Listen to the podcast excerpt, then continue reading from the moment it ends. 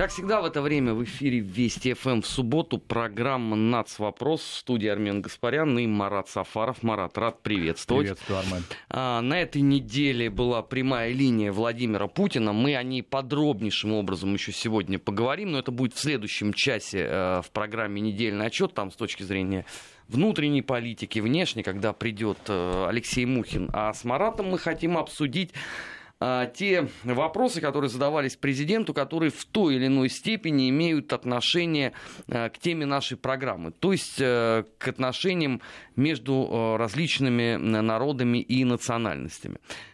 Ну, естественно, что на первом месте был вопрос по предоставлению гражданства. И здесь надо сказать, что мы с Маратом и приболевшим немножко и до сих пор еще не выздоровевшим, но завтра уже обещавшим быть в эфире Гии Саралидзе, очень много об этом говорили.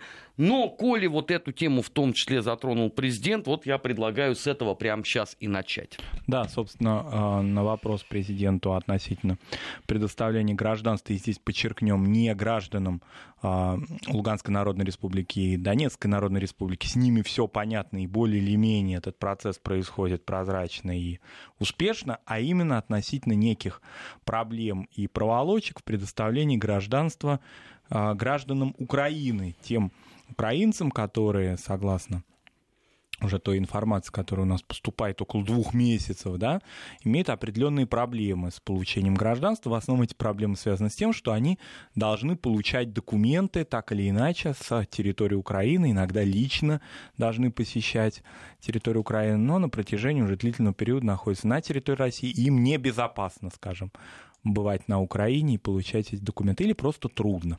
И вот относительно этого президент как раз и президенту был задан вопрос и дано поручение в этом достаточно таком сложном бюрократическом вопросе а, эти проволочки решить так, чтобы они были преодолены.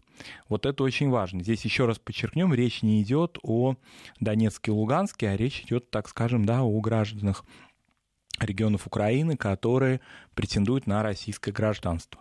Ну, мы, в общем-то, об этом действительно говорили много раз, и действительно суть этих процессов представления гражданства именно для этих территорий связана с с тем, чтобы преодолеть вот этот барьер получения документов на территории Украины. Мы сами понимаем, насколько это опасно, насколько это сложно, насколько много времени и сил это может занять, а может, допустим, если при личном участии подавающего, подающего на гражданство может закончиться тем, что он останется на территории Украины. Всякие могут быть ситуации, допустим, с а, молодыми людьми призывного возраста. Очень много таких случаев бывало, да, которые не могут впоследствии выехать с территории Украины. Ну, депутаты еще пока существующие, э, существующего состава Верховной Рады, многие из них вообще говорили о том, что надо их э, лишать будет гражданства, тех, кто посмеет обратиться за предоставлением российского гражданства, а на некоторых сразу открывать э, уголовные дела по статье сепаратизм. Да, и поэтому, безусловно,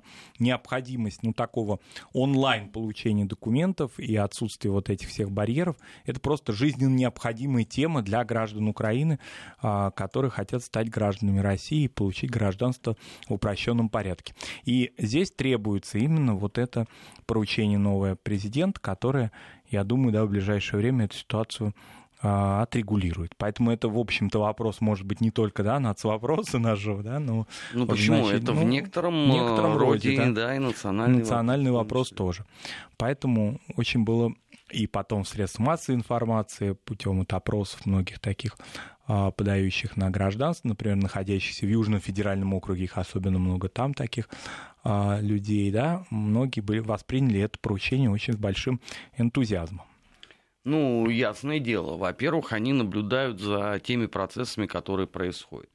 А, в частности, что уже больше 12 тысяч, если мне опять же не изменяет память э, жителей Донбасса, Э, стали обладателями э, российских паспортов, и этот э, процесс идет. И вот здесь я вот на секундочку сегодня поймал себя на такой неприятной мысли. Вот уроженец города Донецка, условно мой ровесник, 1975-76 года рождения. Вот у него за эти 40 без малого там 4 года в паспорте поменялось 4 страны. У него, он родился в СССР, а, в 90-х он стал гражданином Украины, в 2014 он стал э, гражданином Донецкой Народной Республики, и сейчас он становится гражданином России. Да. Но это может быть один из мировых рекордов, чтобы вот за такой срок четыре раза. Да, и зачастую такого рода перемены да, гражданства, они требуют переоформления другой документации. Всей, всей фактически. То есть вся жизнь должна быть переоформлена. Все имущественные права. И поэтому вот эта инициатива и, собственно, для, для этого, да, собственно, для граждан ДНР и ЛНР этот режим уже открыт. Необходимость в получении дополнительных документов и необходимость личного присутствия на каких-то да, территориях отпадает, это очень-очень важная часть, потому что мы все прекрасно понимаем, что значительная часть а, такого рода граждан находящиеся сейчас, например, на территории России, они потеряли имущество свое, и многие из них а, не имеют финансовой возможности вообще разъезжать да, по территории а, России и сопредельных с ней государств для того, чтобы получать эти справки документы. Вот из последнего моего такого опыта Рязанская глубинка, очень далеко находящаяся вообще от железных дорог, и там живут люди, которые приехали из Донецка. И вот они, ну, совершенно очевидно, они живут в сельском месте. Хотя, кстати, они горожане, да, то есть они уже переменили свой статус, они еще в 2000, насколько я понимаю, 2015 году вынуждены были покинуть свою родину, оказались в России, у них есть крыша над головой, но так или иначе их статус несколько ухудшился, да, в связи с тем, что они из, э, находятся на территории которая ну, для них непривычна, что ли, образ жизни пока непривычен и так далее. Но все-таки у них очень большие надежды на будущее, и а, они уже трудоустроены. Так вот, теперь, если бы да, необходимость была в получении документов, им надо было потратить все те денежки, которые у них есть, для того, чтобы они выехали, получили это самое, эти самые пресловутые искомые документы. А, если это возможность получать документы виртуально и в то же время с соблюдением, мы об этом говорили в программах наших, да, с соблюдением необходимых мер безопасности, потому что совершенно очевидно, что э, никто этого не отменял, и это необходимо осуществлять, будет проведено, то для людей действительно будет очень большое упрощение, и, конечно, гражданство они получат легче и без затрат усилий каких-то дополнительных. Другой вопрос, э, насколько им постараются э, усложнить при этом жизнь украинской власти. Дело-то даже не в этом дешевом популизме, который позволяет себе Голобородько-Зеленский, о том, что они там чего-то не будут э, признавать. Это его личное дело, пожалуйста, можешь не признавать, что хочет. Даже верить в то, что Земля имеет форму хобота слона. Проблема-то как раз вот именно э, в том, что нужно собирать документы. А просто как человек, столкнувшийся тут давеча с чудной нашей э, бюрократией, но я представляю вообще, во что это все может вылиться. Потому что даже при упрощенной, условно, процедуре, вот найдется же один крючкотвор, который тебе испоганит жизнь надолго. Безусловно. Он и... тебя еще заставит бегать по разным инстанциям. Да, если все-таки эта беготня будет происходить а, в режиме безопасного российского региона, это полбеды, да, а если необходимости выезда за территорию а, Российской Федерации, я и себе вообще вот даже в страшном сне не представляю ситуации, да, когда необходимо для получения документа на предоставление российского гражданства обратиться в украинские ведомства. Но это, мне кажется, что это просто история на грани героизма. Не, ну, может быть, э, человеку не из медийной сферы, человеку, не участвовавшему там условно в политической какой-то э, деятельности, может быть, это относительно легко. Ну вот как, например, господи, находясь сейчас в Санкт-Петербурге, Ирина Баракат, э, которая, она же вышла замуж за сирийца, если мне память не изменяет, и при бомбардировке Алеппо она закрыла детей собой. Ее отвезли, э, соответственно, в Санкт-Петербург. Она сама гражданка Украины. Она в Одессе родилась.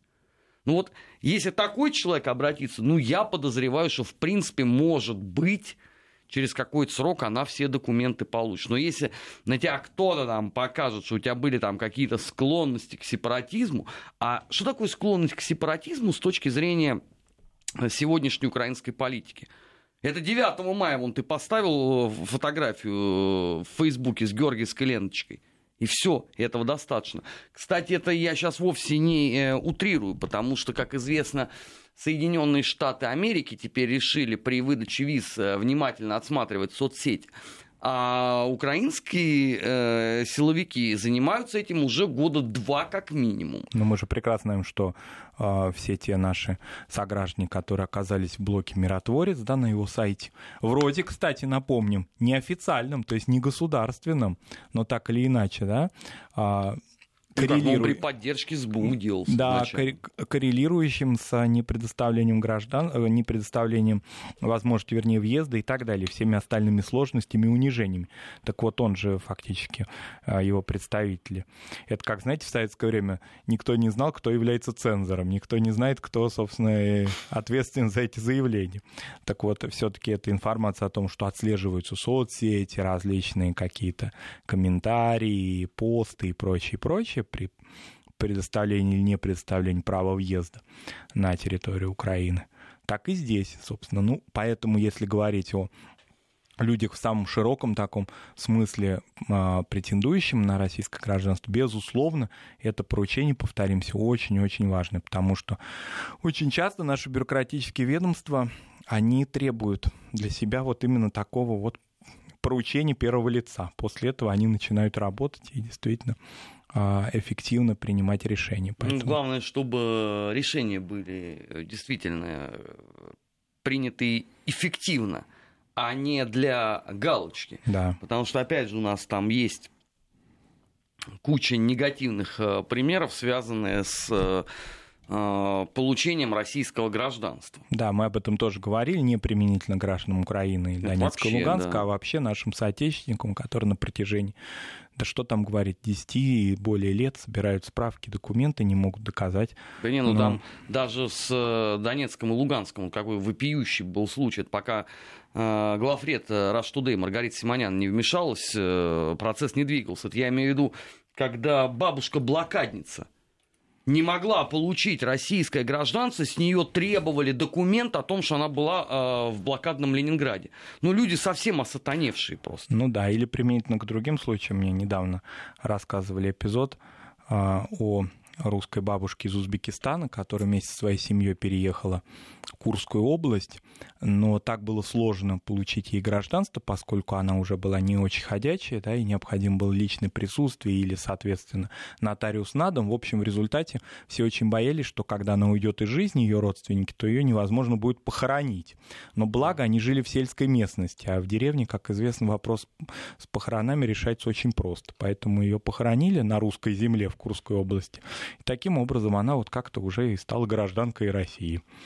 Вот. Но на протяжении там, года, пока она жила, она, безусловно, пенсию не получала, потому что наши бюрократические органы ну, как-то не удосужились войти в эту ситуацию. Поэтому вот ради таких случаев, видимо, и служат прямые линии, когда такого рода а, заявления президента некоторым образом да, все-таки решают эти проблемы.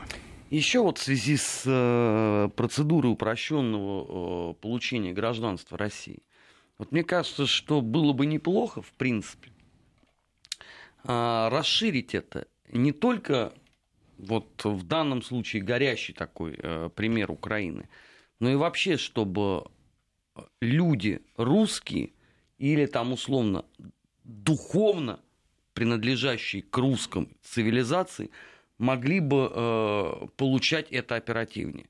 Потому что истории там с э, дичайшими проволочками э, русских людей, которые хотели получить российское гражданство из Казахстана, ну, это просто немерено абсолютно. Но, к сожалению, пока вот э, до них не доходит. Вот это просто мое личное такое пожелание, что это, это было бы правильно. Ну, потому что если есть э, глобальная русская цивилизация, если есть Россия, родина, мать для всех русских, то странно, когда русский человек не может получить паспорт. Да, и было бы здорово, об этом мы тоже говорили, чтобы такого рода решения принимались, ну, поэтапно, потому что если это будет решение такое абстрактное, широкое, вот давайте все, то, как правило, это все заканчивается ничем. А если это будет направлены, ну, допустим, каждый год или каждое полугодие или конкретным указом на конкретную какую-то сферу территории, да, это было бы очень целесообразно и с точки зрения э, нашей бюджетной политики, потому что очевидно, что и это активно обсуждалось средства массовой информации, новые граждане, это новые социальные выплаты, к этому бюджет должен быть готов, но так или иначе, вот если это будет поэтапно продумано по отношению к конкретным государствам и так далее, это было бы очень здорово. А, не именно, как вы сказали, не горящие какие-то ситуации, а просто планомерное такое собирание русского мира. Примеры того, как это происходит в других странах, странах гораздо менее может быть, экономически развитых, меньших по территории, да, но очень успешных с точки зрения собирания своей диаспоры, все эти примеры знают, они, правда, завершаются в некоторых странах. Да? Вот мы знаем о том, что те программы, которые существовали, скажем, в Финляндии по отношению финнам и германландцам и этническим финнам, в широком смысле эти программы в целом завершились. Но они так или иначе в течение там почти 20 лет существовали. То же самое касается Германии или бессрочных программ, связанных с Израилем и так далее. Вот эти примеры, по-моему, для нас были бы очень целесообразны на них поучиться, на этих примерах. Вот нам на СМС-портал пишет, у меня у бабушки та же проблема, не могу сделать ей гражданство и 90 лет лежачие. Но это вот... Да, потому... Моя бы воля, я бы чиновников бы к ней бы туда бы приводил бы. Да, потому что хотя бы из уважения к возрасту.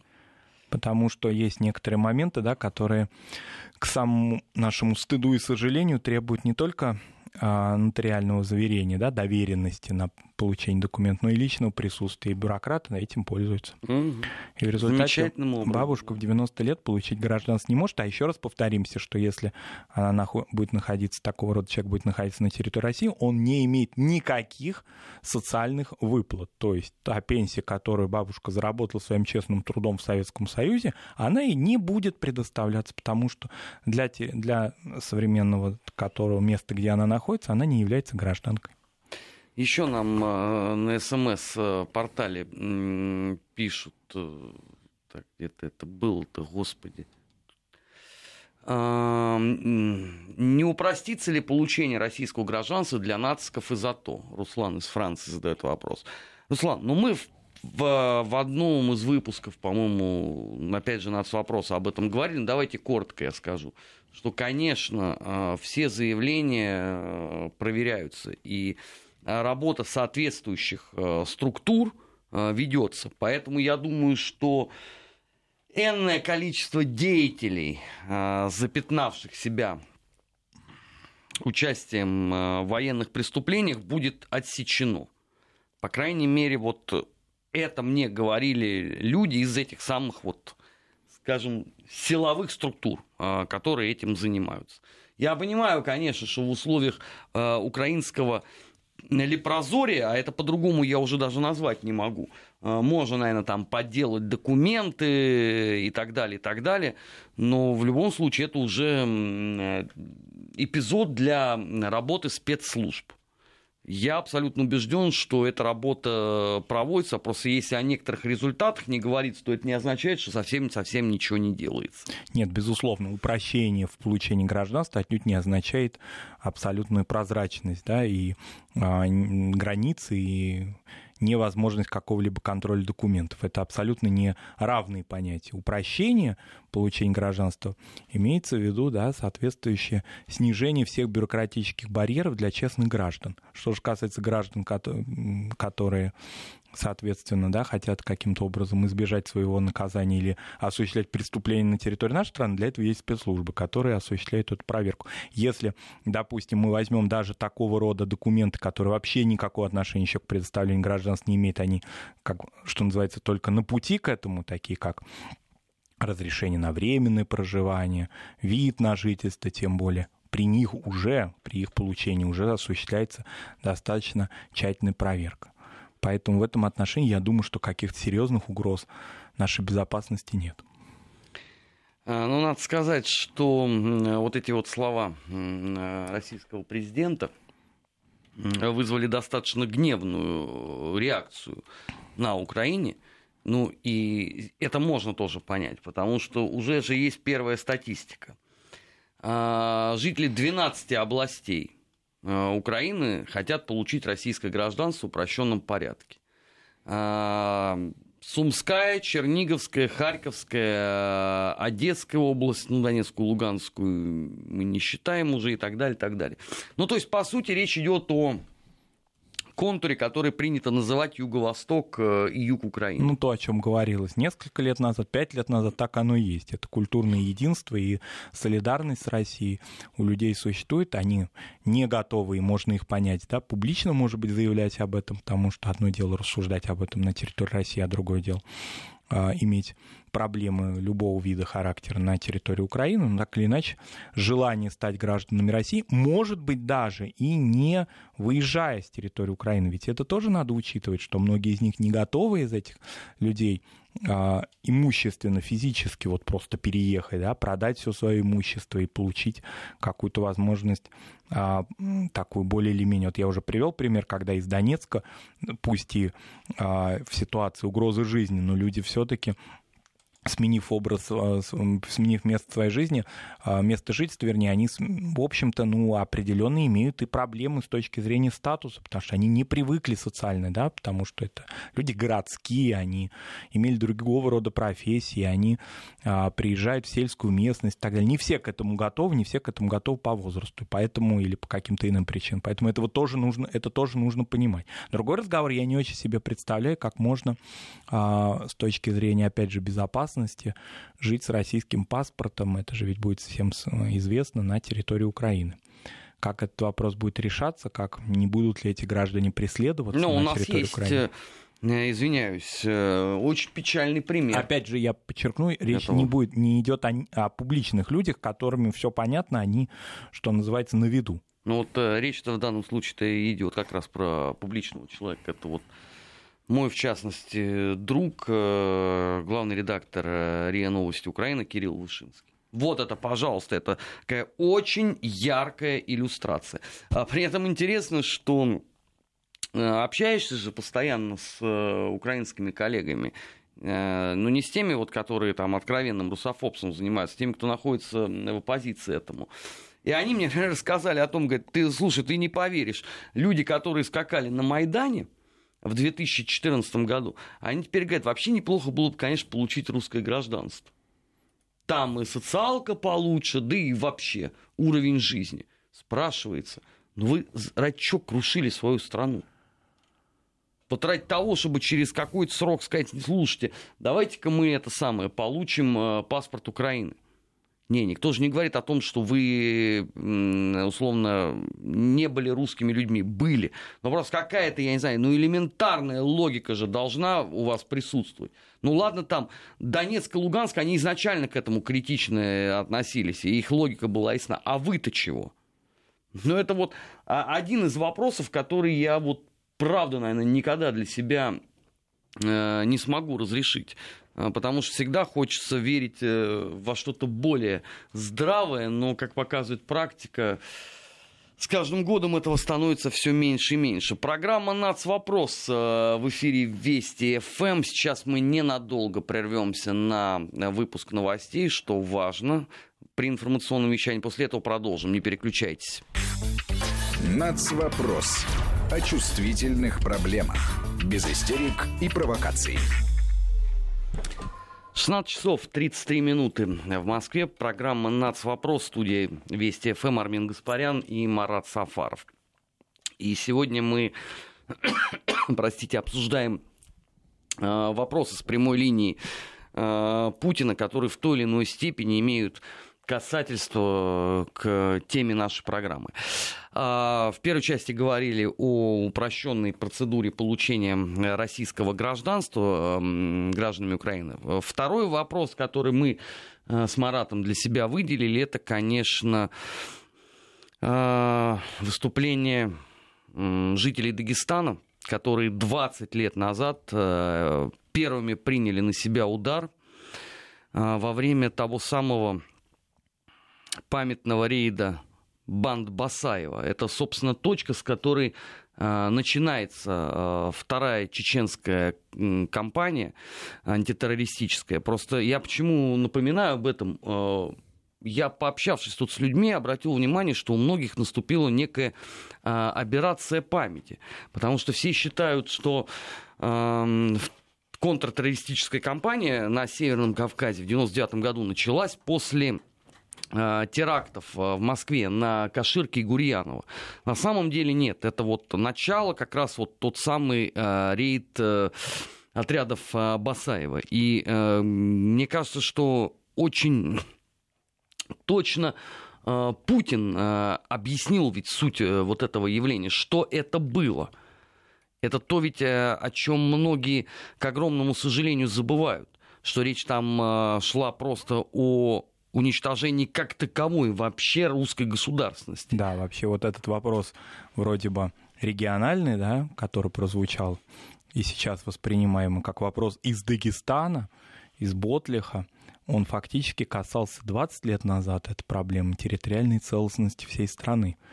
Потому что всем совершенно очевидно, какие события разворачивались на территории Дагестана, сопредельной Чечни, и насколько это угрожало безопасности всей территории России, не только Северного Кавказа.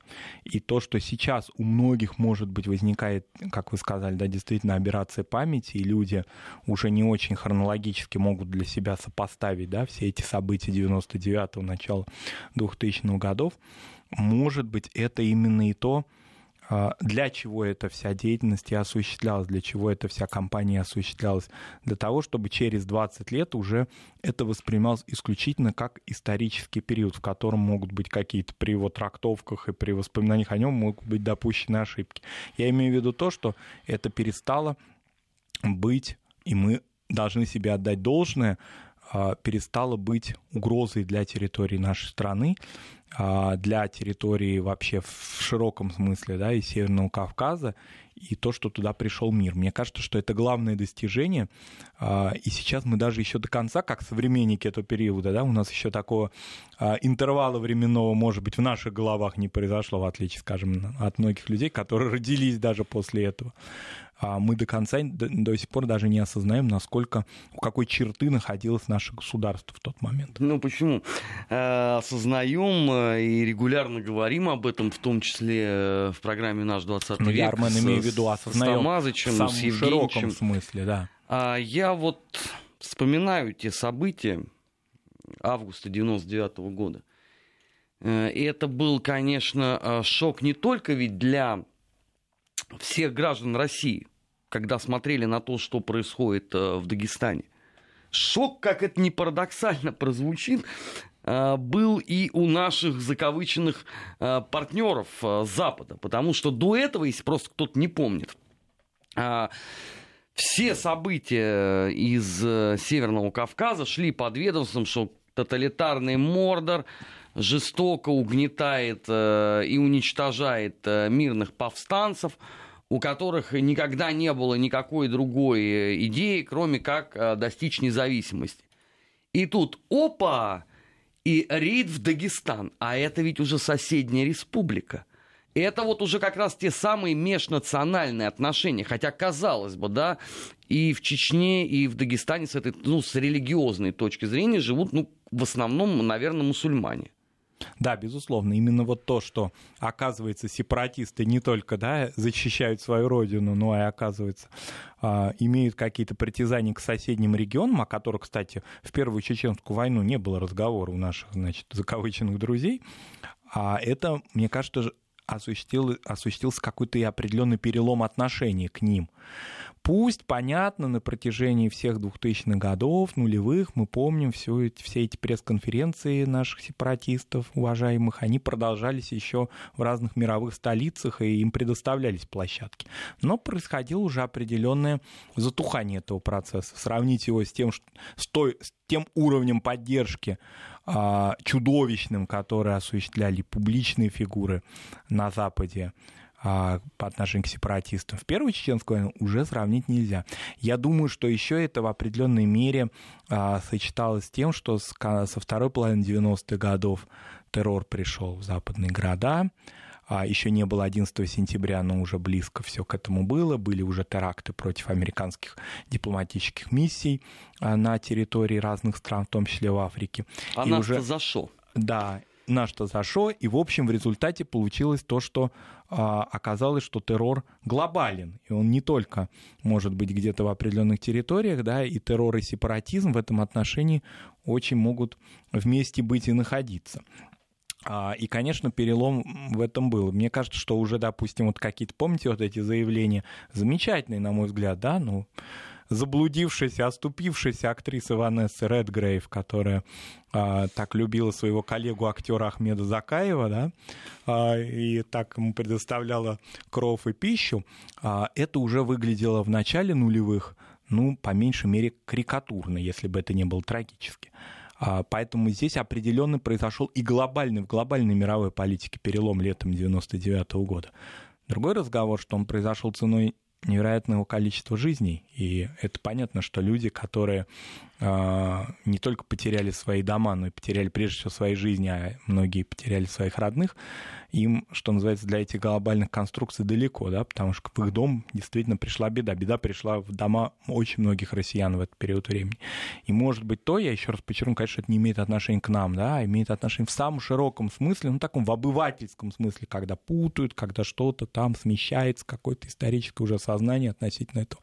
Это может быть и то, тот итог, того, что эти ситуации начали преодолеваться, что люди стали приезжать в Дагестан в качестве туристов что люди активно посещают Дагестан, что а, появилось такое понятие курорты Чечни, что очень многие мои знакомые, посещая республики Северного Кавказа, они вообще даже никакой, у них нет у них никто не спрашивает, безопасно ли там. То есть такой вопрос отпал. И мне кажется, что это самое главное достижение, пусть и очень высокой ценой достигнутое. Ну, это, конечно, огромная заслуга руководства Чеченской республики – и Ахмат э, Кадырова, и Рамзана Ахматовича Кадырова. Многие просто не представляют себе, э, с какими сложностями все это происходило. И то, что э, постепенно, вот условно, там люди, наверное, молодые, даже и не имеют серьезного представления о том, что было 20 лет назад, но я вот скажу так. И слава богу, что они не имеют, наверное, представления о том, что, что переживали мы э, в тот момент, потому что это, конечно, это был ужас. И он еще был ужас в том, что а, все те зачинщики этих событий, эти сепаратисты, они как и Вообще это характерно для сепаратизма и терроризма. Они ставили себе задачи глобального межнационального и межконфессионального конфликта в нашей стране. А, фактического такого натравливания христиан на мусульман и обратно, вот это было бы, вот в этом-то и была бы угроза распада государства. Да, но сколько еще при этом э, из числа этих самых боевиков ни единой секунды не были ни гражданами Советского Союза, ни уж тем более гражданами Российской Федерации. Там же отребие было со всего Ближнего Востока. Да, и не только. К сожалению, надо сказать, что там было отрепье из числа наших сосед, соседних ну, государств. В первую очередь, конечно. В частности, и прибалтийских государств, и той же самой и Украины. И у там да. были, и э, грузинские радикалы там были, там кого только не было. Я э, помню, когда это был, наверное, тоже сентябрь-октябрь э, 99 -го года, и как раз вот Э, вернулись э, с операции на Северном э, Кавказе, вот как раз по локализации этого всего, сотрудники ФСБ.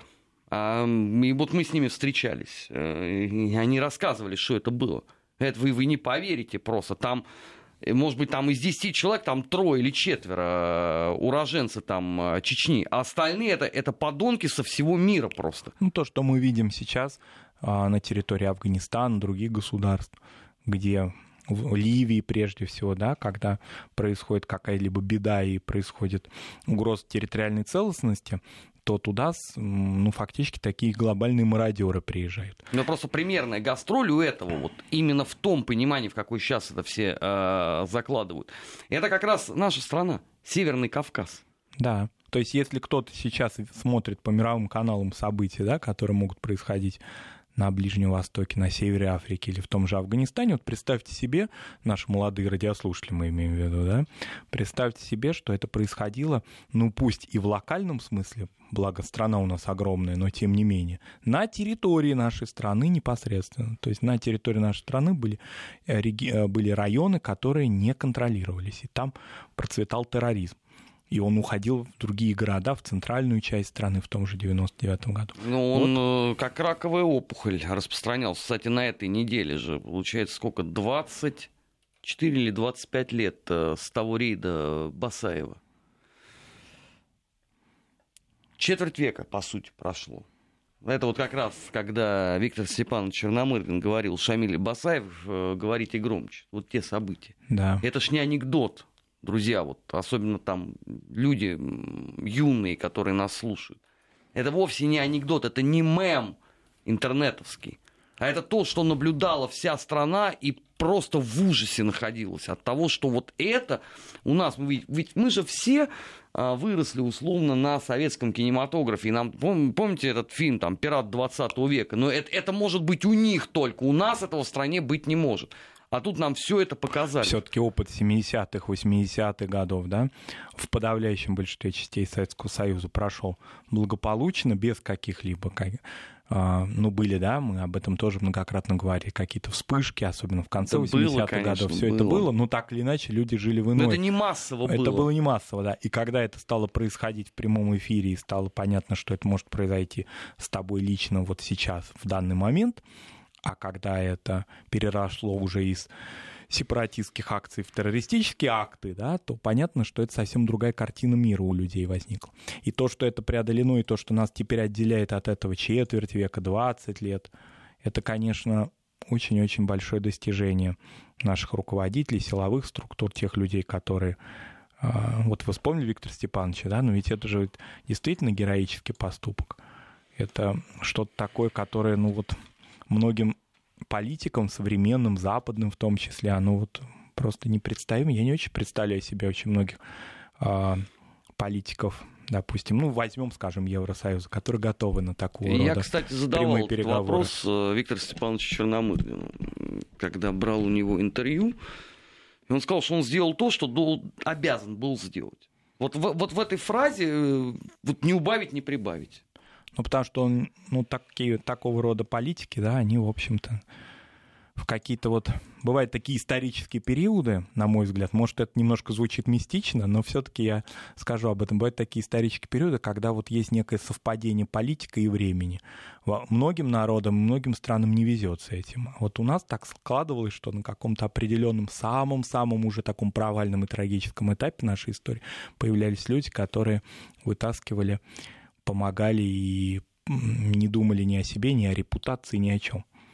Потому что сейчас может какой-то политик да, подумать, а буду ли я, а что там региональные у нас же есть такие товарищи. А, сейчас, сейчас, вот. прежде чем что-то сделают, сначала напишут в Телеграм, напишут, селфи для Инстаграма, одежда от какого-нибудь фирменного магазина. Все же должно быть солидно. Все солидно, да, и потом можно будет как-то поступать в какие-либо, а, освещать какую-либо деятельность. А там просто вот ну, такие настоящие мужики были. Да, на таких всегда Россия держалась.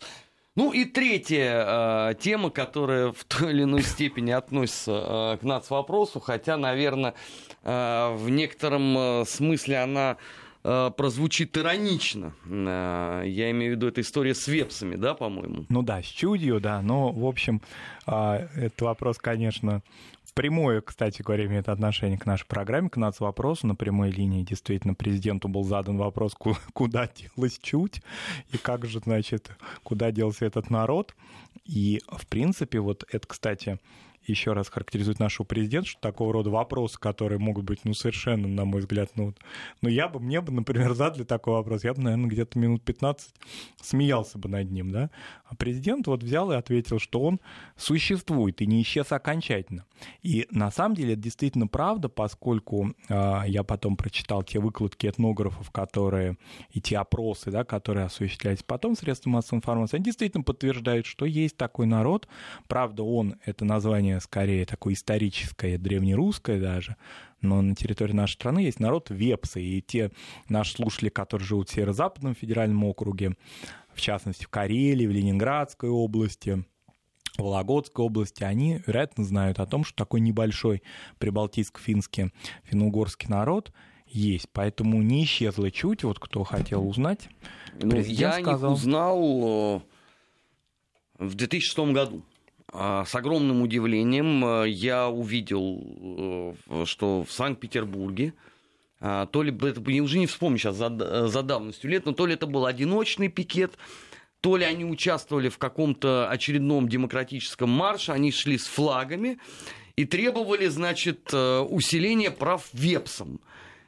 Я сначала грешным делом подумал, ну что это очередные гоблины из серии там толкинистов всяких разных, которые придумывают себе... Эльфы.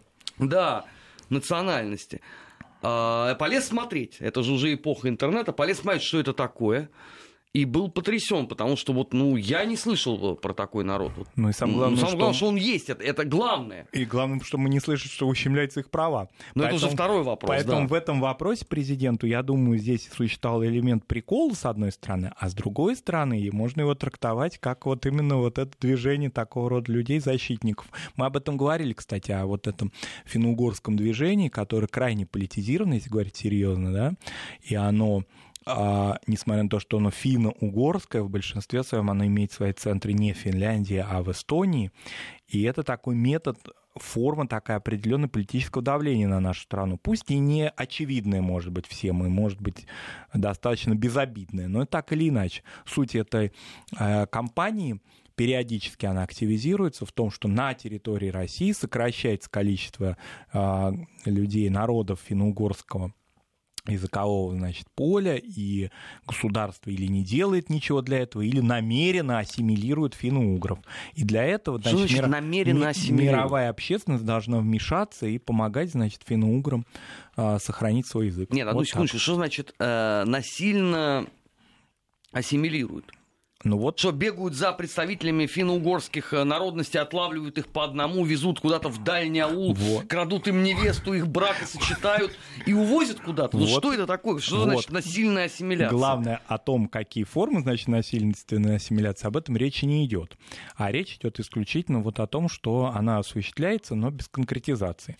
И мировая общественность должна в это дело вмешаться. А, это неоднократно. В качестве кого? В качестве третейского судьи? В качестве третейского судьи и должна соответствующим образом, значит, России поставить на вид а, судьбу финно-угорских народов. Но Поэтому... только вот этого осталось сделать. Все остальное нам уже на вид поставили. Так Теперь что, только так что это вообще Вепса. вопрос серьезный. Он не только так похихикать. Он ну, там не только речь идет о вепсах, там перечисляют, они статистику различную показывают и так далее, и так далее. Поэтому есть такие эстонские коллеги, которые этим вопросом на полном серьезе занимаются. И в этой связи должна быть определенная у нас тоже какая-то ответная реакция на это, потому что э, есть... Ну, то есть я предлагаю провести общественную акцию Требуем э, осуждения от Совета Безопасности ООН насильственной ассимиляции эстонцев. Ну, например. Пускай пляшут сами с этим. Например. Вот. Вообще, если говорить серьезно, конечно, нам надо ожидать и э, какую-то информацию получать только после того, как у нас пройдет перепись населения. Напомним, что она у нас пройдет в 2020 году, так планируется, да, осенью. И вот тогда мы будем иметь точную численную статистику, и уже у нас будут определенные конкретные аргументы. А что касается ассимиляции, ну, о какой ассимиляции речь идет, что если, допустим, а, брать тех же самых вепсов, существует национальная культурная автономия, насколько я понимаю, существует возможность изучения родного языка, было бы желание. В этом отношении есть какие-то формы, которые государство поддерживает, а есть какие-то формы, которые все-таки общественность должна, если вы хотите сохранить свой язык и культуру, тоже тоже в определенной мере проявлять. И, насколько я понимаю, на территории Карелии у вепсов эти возможности есть. Это если говорить, вот эстонцы, если нас послушают откуда-нибудь из Тартусского университета. Да, вот, недель через две ответят. Раньше у них ну, не получается. уже особенность. Это две недели на осмысление.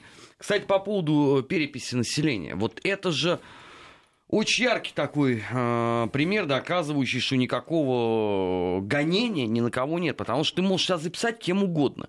Йокагыном, э, Дебеле, я не знаю, э, представителем абсолютно любой национальности, какая тебе нравится. Это правда, но... И другой... вепсы там присутствовали в последней переписи населения. Они присутствовали, и более того, насколько я понимаю, их численность росла. Это вот к вопросу об их защитниках она не уменьшалась, а росла. Поэтому это уже говорит о чем-то. А что касается вообще да, перехода на русский язык и прочие вопросы, это, ну, извините, есть такие вещи, которые не зависят от России, Эстонии, не знаю, Франции, Соединенных Штатов. Есть такое понятие глобализация. Вот она существует. Вот куда от нее отказаться? Существуют определенные глобальные формы. Вот те же самые американские общины, которые существуют, да, несмотря на то, что нам говорят, что э, все они так сохраняют свою устойчивость, безусловно, во втором поколении большинство из них, ну, если не брать латиносов, да, латиноамериканцев, они становятся англоязычными, а какие-то этнические, даже конфессиональные черты начинают источаться. Поэтому вопросы есть, существуют просто глобальные вопросы. Да? А здесь надо в каждом конкретном случае смотреть, а не просто огульно обвинять, вот куда же делся, делся народ чуть. Напомню, что чуди-то нет, это собирательное название. Если вопрос задавали про вепсов, вот про вепсов конкретно есть ответ. А, кстати, я вчера, возвращаясь в Санкт-Петербург, проезжал мимо такого замечательного городка Чудово в Новгородской области. И только сегодня, готовясь к программе, я узнал о том, что Чуть и Чудово, и Чудское озеро даже, это все, в общем, звенья одной цепи. Все нам напоминание об этом замечательном а, в прошлом а, на северо-западе России, значит, обитавшем финно-угорском, финно-угорской общности. Мне тут ставят э, в упрек э, на СМС-портале, почему не сказали о мужестве простых дагестанцев, которые приняли себя первый удар банд Басаева. Да мы, вот как конкретно я об этом постоянно говорил на протяжении всех этих лет. Э, и в очередной раз могу сказать, что, как и любой другой человек, я преклоняюсь просто перед мужеством этих людей. Здесь больше говорить нечего они с этой точки зрения были абсолютными А то, что, допустим, большое количество и религиозных деятелей погибли в Дагестане и в Ну, это вообще отдельная тема, что происходило 20 лет назад. Мы даже, может быть, сделаем об этом программу «Наш 20 век» с коллегами, расскажем, как это было. Такие были вот э, у нас сегодня замечания к НАЦ-вопросу. Э, в следующем часе у нас будет недельный отчет Говорим о основных событиях недели. Я их даже не буду перечислять, вы все сами, наверное, понимаете. К нам в гости придет Алексей Мухин. Марат, спасибо. Спасибо, Арман. Сейчас впереди новости, не переключайтесь. Нацвопрос. О чувствительных проблемах. Без истерик и провокаций.